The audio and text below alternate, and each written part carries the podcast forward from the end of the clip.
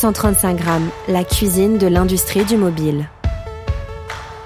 La France était un pays pionnier en termes de cloud gaming. Euh, SFR, euh, je crois, a sorti la première solution en cloud gaming euh, pour des abonnés d'un groupe télécom dans le monde, parce qu'on avait un réseau IPTV qui était beaucoup plus développé, beaucoup plus mûr que dans les autres pays.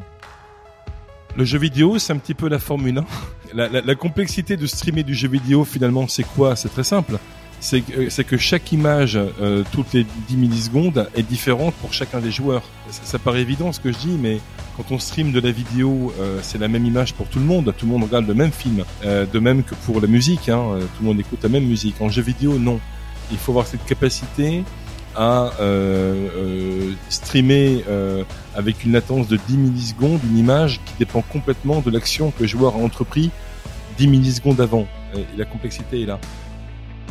Donc le streaming, c'est ça aussi, c'est plus d'accessibilité, c'est euh, moins de stockage, et on sait que le stockage, ça coûte en énergie. Euh, et puis tous les mois, ben voilà, des serveurs qui remplacent les versions précédentes par la nouvelle version du, du, nouveau jeu qui va sortir. Donc moi, je crois beaucoup aux jeux épisodiques avec le, le streaming. Je crois que c'est tout à fait intéressant comme piste. 135 grammes, les coulisses de votre smartphone.